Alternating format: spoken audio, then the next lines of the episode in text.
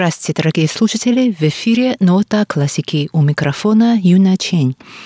Сегодня вашему вниманию предлагается произведение Чайковского «Пятая симфония ми минор» в исполнении Тайбейского филармонического камерного оркестра под управлением дирижера Генриха Мейзера. В эфире прозвучат третья и четвертая часть симфонии –